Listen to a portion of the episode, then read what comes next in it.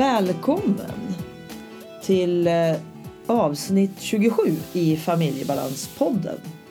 I det här avsnittet då är det Inger Wallin som jag samtalar med. Hon är specialpedagog och jag kommer att fråga henne om lite olika saker runt hur det är i skolan för våra ungdomar med MPF. Eller barn också såklart handlar det om. Och tidigare i ett avsnitt så pratade jag med Maria Lundmark som driver SPPO. Inger är konsult i SPPO så att eh, vi får veta lite om det också.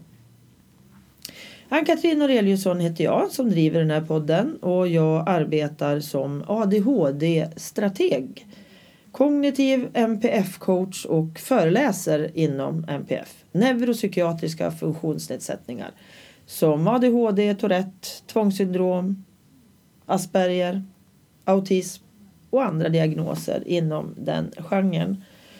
Och jag föreläser som jag sa om det här ämnet också. Jag jobbar också med familjelotsning och hjälper föräldrar att hitta den hjälp som man kan behöva. Och sånt som finns runt de här olika diagnoserna. Då. Och anledningen till det, är att jag är förälder till två barn som har diagnoser inom MPF och allt jag har lärt mig av dem det vill jag idag förmedla vidare och hjälpa andra. Både i skolan, inom företagsvärlden, inom familjen, på alla ställen där våra barn finns. Gå gärna in på familjebalans.se. Där finns det lite mer att läsa om mig. Där hittar du bland annat min blogg och Familjebalans Facebook-sida finns där också. Men nu kör vi igång så ska ni få lyssna på när Inger och jag samtalar. Välkommen in!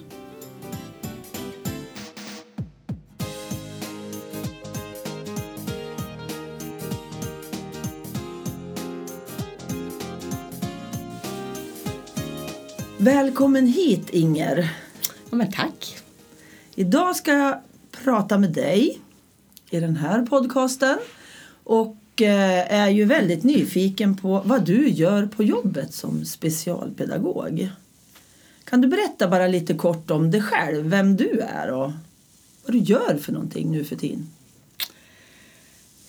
Ja, jag, ja, jag är specialpedagog. Eh, och den bakgrunden till det kanske jag ska ta först. Ja. Eh, varför blev jag specialpedagog? Eh, ett, ett jobb som jag tycker jättemycket om. Jag tycker att det är roligt, det är intressant och ja, jag kan väl säga att någonting jag brinner för. Okej. Okay. Och från början så jag har ju varit lärare i, i, i alla år tänkte jag säga. Jag gick eh, utbildning och började som textillärare. Okej. Okay. Så kände jag att, eh, och det var väl kanske mest i lärarrummet i diskussion med kollegor att eh, det var så svårt i, i matten och det var svårt att förstå. På den tiden hade man standardprov. Okay. Och då var det bland annat en uppgift där man skulle mäta ut avståndet mellan knappar i en kofta. Och då då var det väl så att de, ja, de var lite bekymrade, mattelärarna, och tänkte att det är väl konstigt att de inte kan en sån här uppgift. Och då kunde jag inte låta bli att lägga mig och sa det tycker jag också är konstigt, sa jag. Men det är kanske lite för teoretiskt. Så då gjorde jag på en, med eh, årskurs 9 som hade gjort det här provet en, eh, men en praktisk uppgift. Jag bara la ut det på bordet och så sa nu ska vi mäta ut avstånd mellan knapparna. Det var en lätt, jättelätt uppgift för de eleverna. Och okay. då tänkte jag, det började nog gro lite grann att jag har alltid tyckt om matte också. Aha. Jag tror att man ska göra på ett annat sätt och jag, jag, ja, jag trodde nog mycket då och jag trodde nog att det skulle vara lättare än vad det var. För då så vidareutbildade jag mig till mattelärare och det, det är en ganska svår uppgift. Mm. eh, men också att få se eleverna i två olika situationer. Mm i det praktiska ja, på slöjdlektionerna som de flesta tycker är jätteroligt. Mm. Eh, Det var svårt och man fick säga till flera gånger när de skulle plocka ihop och sådär. Och så den andra sidan då, eh, matten, visst var det de som tyckte om det också, men det var annorlunda. Okej. Eh, och ja, när jag fick träffa eh, samma elev i de här olika situationerna så kunde jag se styrkor på ett helt annat sätt hos eleverna. Och jag kunde också, jag kunde i diskussion med dem, liksom dra paralleller. Så det var ju det bästa när vi träffas i båda, båda ämnena. Och sen så var det nog det här att det var en del som hade så svårt med matten och hade så svårt att förstå fast jag tyckte jag jobbade praktiskt. Jag förklarade, jag ritade. Och då tänkte jag det är någonting mer, jag vill veta mer. Och, då, och jag läste ganska mycket om inlärning. Och så fick jag möjligheten att då gå specialpedagogutbildningen. Och det var då där också som jag träffade Maria Lundmark då, som vi kommer att prata om lite sen, som jag jobbar med nu. Eh, och sen har jag varit specialpedagog sen år 2000. Okej. Och när jag berättar om mitt jobb så säger jag att det är det bästa jobb man kan ha. Mm. Men det är också väldigt omfattande. Mm. Det, är, det är ett stort uppdrag, Mm. men intressant. Mm. Eh, I höst då så valde jag att avsluta min anställning i Hudiksvalls kommun. Mm. Beroende på att då hade jag fyllt 65 Okej. och då, ja, då kände jag att jag skulle nog kanske ägna tid åt kanske mina barnbarn. Jag har tre barn och snart sju, sex nu, snart sju barnbarn som bor här i stan. Okej. Och sen så tycker jag ju väldigt mycket om att jobba med händerna. Jag tycker om att läsa och jag kände att jag hade inte hunnit det där för jobbet tog all tid. Ja. Så då, ja, då bestämde jag mig för det. Men lite tvekan ändå. För jag kände, hur ska det bli nu då? Jag visste ju att det skulle bli annorlunda. Mm. Och det är det idag. För nu jobbar jag på uppdrag så jag startar en enskild firma. Och eh, har då kommit i kontakt med igen Maria som frågade då om jag ville jobba åt henne. Mm. Som då ja, konsult eller vad hon kallar oss. Specialpedagoger som då jobbar på uppdrag. Ja. Med handledning, med konsultation och så vidare. Utbildning. Mm. Och det är jätteroligt. Mm. Men jag tänker på de här barnen som du har mött under åren. Hur, hur, eh, hur har du jobbat gentemot dem? Jag förstår ju att det är massa olika sätt. Men vad är det liksom som är... Vad finns det för gemensam nämnare om man säger så? I, i specialpedagogjobbet som du jobbade i skolan? Ja, den gemensamma nämnaren det var väl att i den, om man säger, i den miljön, i det sammanhanget som eleverna befinner sig i skolan där det ofta, kanske mer förr, Mm. var så att det var, det var efter en mall. Mm. Och det var, det var svårt, man måste tänka annorlunda och det var väl kanske det som gjorde också att, att, eh, att det gör mig intresserad. Alltså hur, kan man, hur kan man göra istället? För jag såg ju att det fanns där. Mm. Och det här att, att då ja, tänka och tillsammans med dem. Och där kan jag väl säga att, att jag har utvecklats utifrån erfarenhet och, och kompetens. Alltså. Så känner jag mer att vi måste lyssna till de här barn och ungdomarna. Mm. För de kan ge oss ledtrådar och de kan tala om för oss. Men vi måste göra det på rätt sätt. Och vi, vi, de har svårt att sätta ord på hur det kan vara istället, hur de lär sig bäst och hur de vill ha det. Men då måste vi fundera på, genom bilder, genom eh, skalfrågor. De har åsikter men det är svårt för dem att, att, att kanske framföra dem. Ja. Och det känner jag också att där är ju min roll att, att, att vara deras talesman inför de andra pedagogerna. Mm. Du får vara omtolkare liksom. Ja. Och, och, och där är ju fokus nu, det är ju egentligen inte att jobba med eleverna. Vi- Vilket jag också tycker om. Så att idag gör jag inte det. Nej. Och det är lite saknar jag kanske det. Mm. Eh, Den direkta kontakten med eleverna. Men det är ju också en utmaning att i, i dialog med pedagogerna ja, men ställa de här frågorna. Hur, hur tänker du med eleven? Hur, hur, hur har du planerat och så vidare. Och ge exempel därför att det är inte alla som är, har den här kunskapen först och främst Nej. om vad i miljö som kan vara svårt Ja. och kan bli svårt. Ja. Och det här måste de tänka ett steg före. Ja. Är det oftast barn inom neuropsykiatrin, alltså barn med ADHD, Asperger och de delarna, alltså NPF, neuropsykiatriska funktionsnedsättningar. Är det mest de barna som du som specialpedagog kan göra eller är det liksom överhuvudtaget vilka barn som helst eller hur har det Nej. sett ut? Nej, det är, det är mest inom MPF. Det är det. Sen kan det ju vara de som vi, vi inte vet riktigt. Nej. Men, men det ser man ju ganska snart att det handlar om att planera och sortera och organisera. Mm. Och, och, ja, men det kan ju hända att man har symptomen är så men att det inte har gått till en diagnos. Nej. Och, och det är också en, en uppgift tycker jag när jag ser det, när pedagogerna berättar om ja, vad det är som de inte tycker fungerar. Då. Att, eh, att liksom tillsammans med dem också träffa föräldrar och, och, och försöka att ringa in det här och se är det här en om vi säger, blir det här svårt i flera miljöer, hemma i skolan? Är det någonting de känner igen? Mm. Eh, Och då blir man som en liten ja, en samordnare. Ja.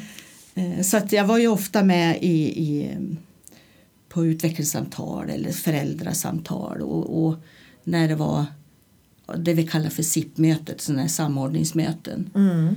med BUP och Mm. eventuellt HAB. Och, Samordnad individuell plan ja. är SIPen. va? Ja. Mm. Och sen så blev det ju mycket så att man, man har ju också en roll i elevhälsan. Mm. som har utvecklats tycker jag mycket de senaste åren och väldigt olika på olika skolor. Ja. Men där man kan göra väldigt mycket för att få helheten kring eleven. Mm. Mm. Eh, och, där man kan ta tillvara skolsköterskans, kuratorns kompetenser också. Mm. Så, så där, där får vi en bättre bild Mm. som specialpedagog. Mm. Sen är det ju rektorer då som tycker att ja, men specialpedagogen det är min högra hand. Och, Mm. och, och det kan det också vara att man är en nära samarbetspartner till rektor. Mm. Ja, för du har ju kunskap om väldigt många elever. Ja. Där du ser och förstår och alltså får... Ja. Du har ju koll på väldigt många så det förstår jag ju att det är en... Ja, och framförallt på, på hur det som nu blir svårt, vad får det för följd i skolarbetet? Eh, För det bara att sitta på en lektion kräver jättemycket av en elev. Mm. Av alla elever. Ja. eh, Som man inte tänker på. Nej. Det är många förmågor som, som man behöver Ja. för att klara av det. Jo, jag tänker ju på det här med... Jag brukar, när jag föreläser brukar jag visa bilden eh, med batteriet. Att på morgonen när jag vaknar så är batteriet fullt. Men innan jag är i skolan kanske jag har tömt hela min energireserv. Hela mitt batteri är tomt när jag kommer till skolan. Ja, Och hur ska jag då orka en lektion? ja, Och det är ju det som skolan, tänker jag, behöver bli bättre på. ja, Att, inte, att det fortsätter att dra energi. Så att det Mm. blir den här bråkiga ungen som måste hålla sig vaken. mm, Alltså som far omkring och, och härjar och som en del i alla fall med ADHD gör, inte alla. Mm. Men att man, man måste ta tillvara på varje unge Mm. så oerhört mycket. mm. Vi måste tänka så mycket längre än vad man normalt har gjort tidigare tänker jag. ja, Och ha den här, alltså sätta sig in i kunskapen runt neuropsykiatri. Alltså vad är det för någonting? Ja, och där tror jag att där måste man liksom ge liknelser och man måste ge förklaring på situationer. Ja. Och man måste beskriva. Eh, jag, jag tänker, du säger energi, för det är, ju- det är en sån viktig del. Mm. Och det är väl också någonting som, som man tänker på mycket idag, eller, eller jag. När, när vi pratar om det här att de här extra anpassningarna som man gör för elever, alltså att göra det, det gör också att vi, vi att eleven kan spara lite på Ja. den här energiåtgången. Som, och, ja, jag brukar visa ett glas där. Alltså vi, vi kanske utan de där svårigheterna då, kommer till jobbet på morgonen. Då är glaset halvfullt. Mm. Men deras är redan fullt. Och det är Ja. som du säger, det här, för där har, de har haft en morgon också. Ja. Och kanske inte har hunnit få i sig frukost. Och, och, och det är många gånger då jag har varit och hämtat frukt eller jag har haft med mig. Och till och med så har vi startat en morgon med, med frukost. Mm. Där eleven har valt och valde en gång så ja, jag vill gärna ha havregrynsgröt. Mm. Okej, och då satt vi åt, åt frukost tillsammans. Ja. Och det är såna där guldstunder där man verkligen får information. Ja. Och, och då tänker jag att här, vi, måste, vi måste tänka, ja, som man säger nu, då, utanför boxen Ja. lite. Visst är det så. Och när Det- man gör det så kommer man närmare de här eleverna och det, det är då vi kan börja jobba tror jag, när vi har fått den relationen. Absolut, jag tror allt handlar om det. Alltså grunden är den här relationen och den här sociala gemenskapen som jag kan få. För många känner sig väldigt utanför. Ja. Att man hamnar helt på sidan om den sociala gemenskapen. För jag har inte kunskapen som Nej. barn med de här olika funktionsnedsättningarna. Jag, jag, jag kan inte. Nej. Och då behöver jag ju träna och då kan det vara jäkligt bra att ta gröt. Mm. Och börja frukost och ha ett samtal där. För Mm. det öppnar ju upp. Helt klart. Ja, fantastiskt tycker jag. Jag, jag tror också att vi lär oss mycket av att, att, att man får berätta. Eh, Om vi säger de där halvvuxna. Ja. Att de får berätta hur har din skolgång varit och vad var det som, vad var, det som var jobbigt och vad var det som var bra. Mm. Och lika föräldrar, att be föräldrar jobb, berätta. Och, och det tror jag också, att bjuda in föräldrar till då, ja men vi säger personalgrupper. Och där de får berätta själv. Och då tycker jag att då kan det ge resultat. Ja. Hur är det för er hemma? Ni har en elev som, eller ett barn som har dyslexi. Och jag menar läxläsningen bara. Det kan ju ta kål på vilken förälder som helst. Och där, när de berättar då förstår man bättre tycker jag. Mm. Och sen förstår vi inte till fullo men vi måste förs- förstå så långt vi kan då. ja, och en stor del tycker jag det är ju det här att bli lyssnad till. Ja. Att inte bara någon hör vad jag säger utan det är någon som lyssnar och försöker sätta sig in i. Jaha, ser det ut så där på morgnarna? Jag måste Ja. säga. Inte undra på att Kalle är totalt knäckt när han kommer Nej. på morgonen. För allt är ett problem. Hela morgonrutinen. Bara att vakna Ja. kan ju vara ett elände. Ja. Och då vill man nog inte som förälder höra att han måste äta mer frukost innan Nej. han kommer hit. När han knappt har på sig kläderna när han kommer. Ja, och där, det kan så bli så mycket fel och Ja. därför tänker jag att man måste, man måste mötas där Exakt. och, och liksom berätta om var och en om sin Ja. verklighet på något sätt. Ja men precis. Eh, och där tror jag vi kan lära oss mycket. Ja. Jo men också som du sa det här med guldstunderna. Att vi föräldrar vi vill ju höra de positiva bitarna också. Mm. Vi vill ju ha båda delarna liksom. Vad är det som inte fungerar? Hur ska vi hjälpas åt för att det ska bli bra? Och vad är det som, vad är han duktig på då? Ja. Vad ser ni för positiva saker hos min unge? Ja, Som jag är färdig och nästan strypa ibland för att jag är så trött. ja, För som förälder är man ju så totalt slut så många, många, många dagar per år ja, av situationen. ja.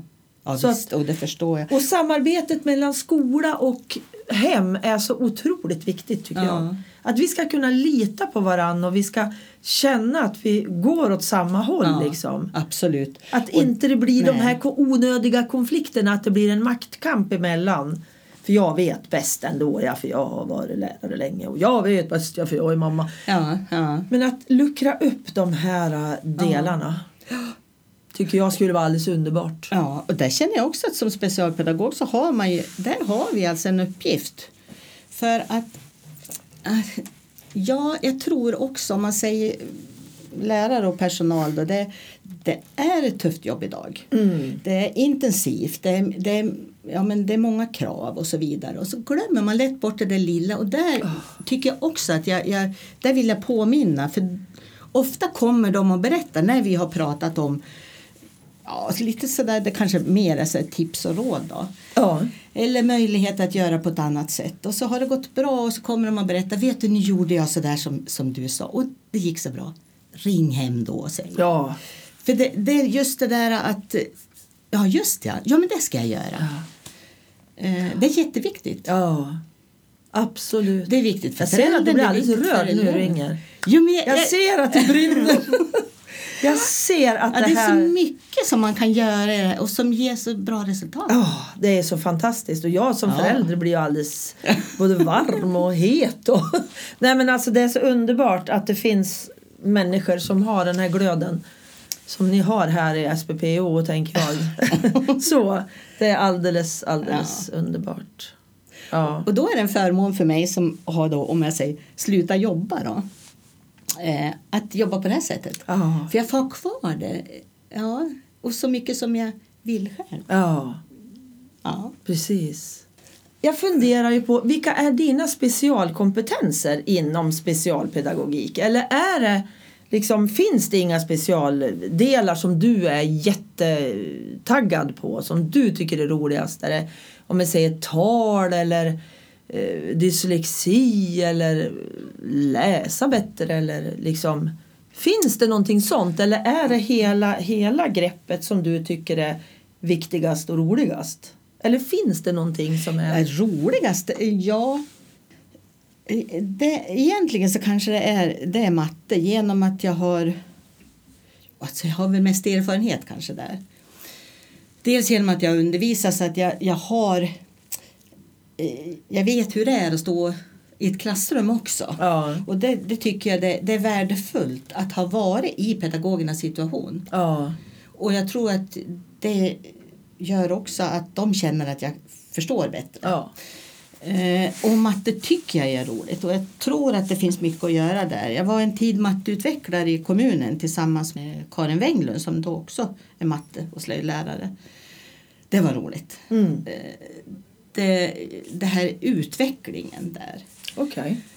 Sen är, alltså, med åren så har jag sett att det, här, det hänger ihop så mycket. Ja. Om man har svårt i matten och man börjar liksom kartlägga det, vad är det som blir svårt? Ja, det kanske var på grund av att jag har så stora planerings och sorteringssvårigheter. Mm. Och då... ah, jag måste se det i en helhet. Ja. Och det, egentligen så är det där jag tycker att det är intressant att, att, eh, att se de här trådarna, en röd tråd och att liksom försöka förstå vad beror det här på. Ja. Det kan ju vara så att man inte är med på idrotten till exempel därför att jag har så svårt att sortera när läraren står och pratar och alla andra står... Ja, det är ingen struktur. Nej. De står inte på ett led eller de sitter inte på en bänk utan det blir så mycket Ja. intryck. Och då klarar jag inte av att vara med. Nej. Och, och då att, att gräva där, det tycker jag är intressant. Okej. Eh, vad Problemlösning. Problemlösning. Och då tänker det är många som tycker vad konstigt. Textillärare, matte och sen specialpedagogik. Men där ser jag också röda tråden. Ja.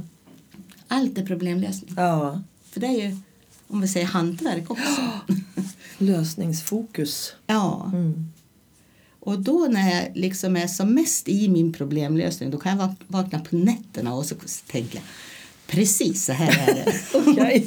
Då får du tankar och idéer och bearbetar. Ja, Ja. För, för det, så är det också att jag, jag får hela tiden idéer. ja. Vad häftigt. Ja. Vilken jäkla tur att det finns såna människor som brinner för mina barn. Om man säger mina inom citationstecken. Sen kan det ju inte vara idéer som ger jag menar, det förväntade. Men då känner jag ändå att, att bara tänka, Ja. det, ja, det tror jag är... Ja, det, det är nog det jag brinner för. Men sen så är det också det här med, med relationer. och vad viktigt det är. Ja. Det är. Och hur kan jag vara delaktig i det här att skapa och, och ge förutsättningar för kanske bättre relationer. Ja. Finns det något vi aldrig får glömma när det handlar om neuropsykiatri? Ja, det tror jag är att man är inte sin diagnos. Nej. Jag har ADHD. Jag är inte Nej. en ADHD-person. Nej, och, och där tänker jag också att eh, och det kanske är sånt jag pratar ofta om också när vi får alltså vi får den informationen om att den här eleven har den här funktions ja, variationen eller nedsättningen eller hinder blir det först i sammanhanget och, och i den miljö man möter. Eh, och då måste vi också då måste vi börja kartlägga liksom, personen Mm. för att se, alltså man är ju också en person från början med ja, förmågor och, och egenskaper och så vidare. Och det då det jag tänker är att vi får inte glömma heller att det här är ofta, nu kommer jag kanske in på det här med det är kreativa personer, det är de som vågar, det är de som där, om vi ser styrkorna och man får använda sig av dem. För här har vi till slut egna företagare och vi har Mm. de som, som verkligen kanske, åh, det kanske man inte kan säga, men för samhället framåt på något sätt. Mm. Men det måste bli i rätt sammanhang och de måste bli bemötta på rätt sätt. Mm.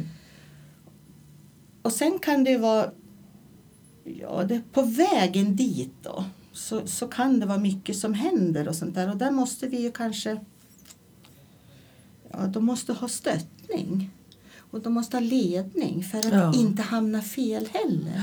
Och det är väl en rädsla man har då att det kan, det kan ju också fel använt då, de här egenskaperna. Mm. Gå riktigt tokigt också. Mm. Och det är väl en, en rädsla man har när man möter Mm. eleverna då. Men att aldrig glömma att det är en individ. Ja. Och den har någon slags funktionsvariation eller funktionsnedsättning. Och vi måste komma ihåg det. ja. Vi får inte glömma det. Och det måste vi prata med dem om också. Ja, absolut. absolut. Så, att, så att de själv känner att, att man inte är sin diagnos. Nej, jätteviktigt. Absolut.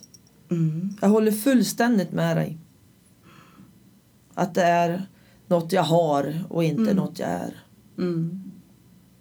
Precis. Och sen är det något jag har och det är ju inte heller statiskt utan där gäller det ju då att tänka hur, hur kan jag göra istället? Och där Mm. måste vi ju och det är där jag tänker med den här stöttningen. Mm. Att ge strategier. Att hur ska jag tänka då? Hur Mm. kan jag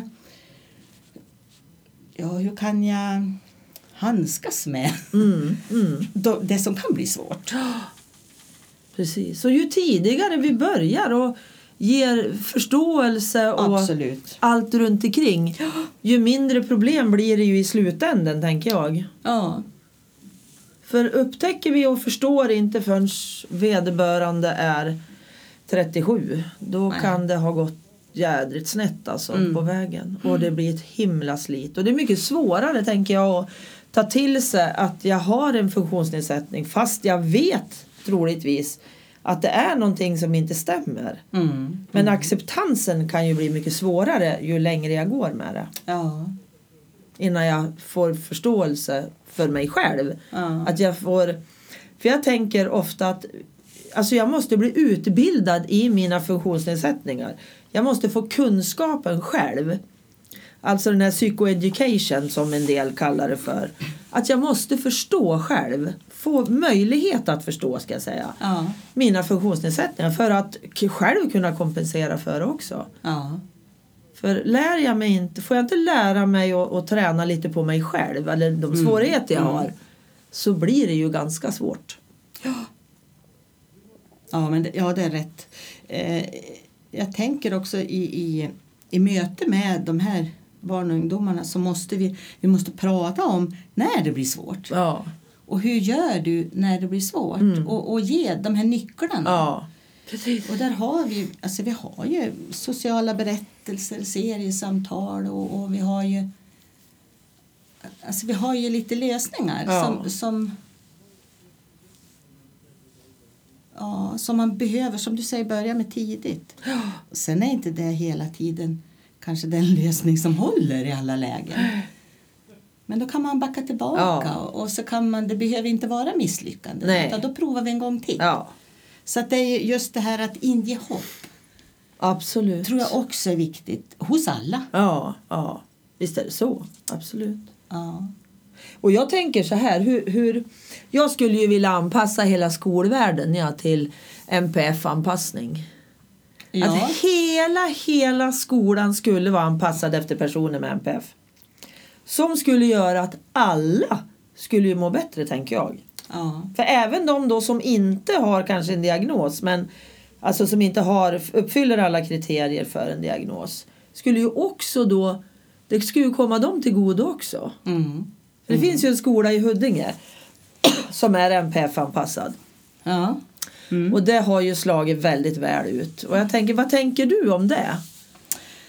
Jag, tror, jag vet ju Jo. inte om det är möjligt. Så. Nej. Men alltså tänk om det... Men eh, jag menar små steg så ger det stor effekt ändå. Ja. Och, och där tänker jag att, att prata om olikheter i Mm. skolan. Att det vi gör eh, man brukar ju säga det vi gör för de eleverna som verkligen behöver det, det är bra för alla. Ja. Eh, Jag jobbar ju ganska mycket nu med, vi har haft utbildning här i SPPO och sen så har jag haft några föreläsningar också om extra anpassningar särskilt stöd. Det blev ju en ny, eller förtydligande i skollagen. Ja. Eh, och där jag känner att det, fin- det är eh, ja, det, när man har skaffat sig rutiner och så där så ska vi inte behöva ha så många elever som behöver ett särskilt stöd. Eh, och om man jobbar på grupp och organisationsnivå så kommer vi mycket längre. Ja. Och att jobba i grupper och klasser just med olikheter. För olika är vi ju. Ja, ja, ja. Tack och På lov. oli- Precis, på olika sätt och att lyfta fram det och prata om det. Ja. Och det ser jag också att, jag menar jag har jobbat tillsammans med pedagoger i klasser där det har varit många med diagnos och många som, som ja, behöver de här extra anpassningarna. Mm. Men när man jobbar på gruppnivå så når man så mycket längre. Ja. Så, ja, men det tror jag är jätteviktigt. Och anpassa en hel skola. Ja, visst är det väl så. Mm. Och samtidigt så måste man också tänka att, att, att man ska ut i samhället. Ja. Och där är vi olika. Vi Ja. möter olika människor. Så, så vi måste också tänka så i skolan. Ja. Och sen i arbetsliv tänker jag också att det är väldigt många företag som skulle behöva NPF-anpassning Ja, också. visst. För att det skulle bli bättre Ja. för alla. Ja. För det, jag tror inte ens alla företagare vet om att de har personer med NPF som jobbar där utan det, de ser det mer som ett problem. ja. Och hade Ja, de kunskapen så skulle det bli så mycket bättre för alla parter, ja. tänker jag. Mm. Mm. Vi ska ta en, en sista... Eh, ja, och det är ju ingen fråga, men jag skulle vilja att du beskriver hur din medverkan i SPPO, alltså specialpedagoger online, hur ser den ut? Alltså, vart får du jobben ifrån? Hur, hur, eh, vad är det för fall du är inblandad i? Va, va, hur ser det ut? Ja, i nuläget då, då är det ju utifrån de uppdrag så, som finns då i, i företaget. Så då handlar det ju om, om eh, utbildning, om konsultation, om handledning. Alltså då tar man ett abonnemang, en handledningsserie då på fyra tillfällen.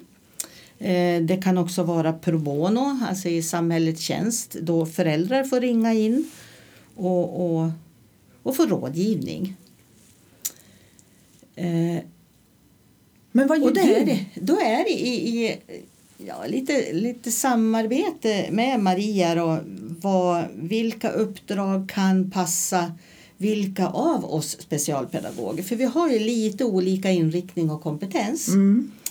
Och genom att jag då har jobbat på grundskolan så är det väl mest kanske ärenden, eller man säger uppdrag, som riktar sig till grundskolan. Då. Mm. Eh, jag har, som jag nämnde tidigare, det här extra anpassning av särskilt stöd. Där har jag haft utbildning och då sker ju det då online via Skype. Som också är en, en ny värld för mig som jag, jag var lite tveksam till. Måste vi inte träffas fysiskt? Ja. Eh, för det är de här mötena som jag berättade om tidigare som jag verkligen tycker om. Men det här blir också möten. Ja. Och det blir en närhet och det blir effektivare så att jag är positivt överraskad över att jag tycker att det här också är så bra. Mm. Därför att det blir, ja, det blir det här eh, koncentrationen på de tillfällena där man är väldigt mån om att verkligen utnyttja tiden. Ja. Tiden är begränsad för den sändning vi har och, och då gör det också att då har man fokus på Ja. vad man håller på med. Som det kanske inte är när man har de här mötena på skolan. Nej. Så att det blir en skillnad och kanske till ja, det är annorlunda. Jag kan Ja. inte säga om det är bättre eller sämre. Eh, så att det är väl ett uppdrag som jag haft av utbildning. Sen så har jag också haft något sån här pro bono-ärende där jag har pratat med föräldrar. Mm. Och då är det utifrån att man vet inte hur man ska vända, vart man ska vända sig. Man, man, man känner sig frustrerad och uppgiven och, och kanske inte vet vilket stöd, vilka rättigheter har jag och, och skyldigheter också är ju naturligtvis. Och vilket stöd kan jag få? Så att det gäller det kanske att lite grann bolla vidare eller att ge nya tankar eller kanske bara sortera i situationen. Ja. Och också kanske stärka dem i att, att föräldrarna i att du har nog gjort så, så gott som du kan i den Ja. här situationen utifrån de förutsättningar som är. Ja. Och att de, deras främsta uppgift är ändå att vara förälder. ja, men precis. Eh, sen så har det också varit konsultationer. Då kan det ha varit rektor och, och pedagog som har då haft ja, någon situation eller någon, någon skolsituation där de känner att de inte vet riktigt hur de ska gå vidare. Mm. Och sen så har jag haft då eh, såna, så kallade abonnemang då. Och då är det handledning. Och det, det kan vara väldigt olika utifrån deras behov. Mm. Så då får vi börja och, och kartlägga det lite. Mm. Och då kan vi tillsammans, så har det varit nu, för nu är vi ändå i en uppstart med, med specialpedagoger online. Och att vi då har ett, en dialog tillsammans, Maria och jag, hur, hur, hur ska vi gå vidare Ja. och, och så vidare. Så att det blir, där får jag ju det här samarbetet Mm. specialpedagoger emellan där vi kan ta del av varandras kompetenser. Sen Ja. har vi ju Birgitta som är duktig på tal och språk och språkstörning där jag känner att det är kanske den del som jag kan minst om. Okej. Så ni kompletterar varann Ja. Ja, och, och det är också en, en styrka i det här att jag får ju inte ett enskilt uppdrag där jag står alldeles ensam. Nej. Det känns Det- bra. Ja, det är jättehärligt med arbetskamrater så. Ja. Där man kan bolla Och tillsammans. där kan man på en skola vara ensam Ja. Mm. specialpedagog och då får man ju söka sina kontakter på andra skolor. Finns det specialpedagoger på alla skolor? Nej, Det gör det inte? det finns det inte. Nej. Jag vet inte riktigt hur det är idag just i, i vår kommun men annars är det ju inte. Det är nog kanske ett bristyrke. Okej. Men det är ju lärare överhuvudtaget idag Ja. så att det hänger kanske ihop där också. Vad är skillnaden specialpedagog och speciallärare? Det är ju mycket som, som, som, sam, som samstämmer men som specialpedagog jobbar man lite mer organisatoriskt Okej. och på skol och gruppnivå. Ja. Sen är det, ja, det där är ju lite flytande Ja. gränser också. Och, och ofta så har man kanske mer handledning som specialpedagog. Okej. Men här i SPPO där har ni, ni tar inte liksom an er ett barn. Utan här är det på organisation Ja. som ni jobbar. Det är Ja. ju för att hjälpa lärare och andra i skolan då att klara sin situation. Ja, och sen kan det hända att man behöver också hjälpa lärare till att kunna kartlägga. Ja. Eh, och det är också det är en skillnad från mitt tidigare eh, jobb. att där var det jag som kartlade ofta. Ja. Men pedagogerna gav information. Men här, genom att vi då jobbar över, över nätet så att säga, eller via Skype, så får ju vi ge pedagogerna den kunskapen och, och de råd och tips hur de ska göra och då äger de kunskapen. Ja, precis. Så att på så sätt så, så tror jag i förlängningen att det här kan ge pedagogerna väldigt mycket Mm. genom att vi delar med av den kunskap som vi har. Mm. Sen är det en också, jag tänker mig när jag jobbar här nu så det här passar mig alldeles utmärkt eftersom jag också är lite, lite pensionär då. Ja, men precis. Eh, Du är pensionär på deltid. Ja, det kan jag säga. Och, och då, då hinner jag jobba lite sådär själv med händerna och jag hinner läsa. Och då blir det lite sån pedagogisk litteratur också. Då. Ja. Men annars sånt där som jag känner att jag, ja, jag tar hand om mig själv Ja. också på ett annat sätt. Då, där jag får mer tid och jag har friheten att välja. Ja. Härligt. Och så har jag stimulansen. Ja, men precis. att ändå vara, vara kvar i, i mitt yrke. Ja, precis. Jag tror att det hade varit svårt annars. För jag, jag känner att jag har lite mer att, att ge och jag vill, ja, jag vill vara verksam ett tag till. Ja. Ett perfekt sätt. Mm. Mm. Härligt Inger. Tack så hemskt mycket för att jag har fått samtalat med dig. Tack Och själv. Jag vi- tycker ju om att prata om mitt jobb. Ja men precis, precis. Jo men det känns ju att du brinner. Helt klart. Och eh, hej då säger jag till er som lyssnat. Hej då, tack! Hej då!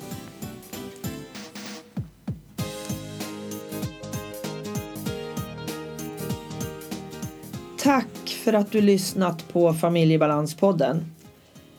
Och tack till Pelle Zetterberg för musiken. Till Pernilla Wahlman som fotade, Marcus som fixade poddloggan och till Anders för att du redigerar mitt prat.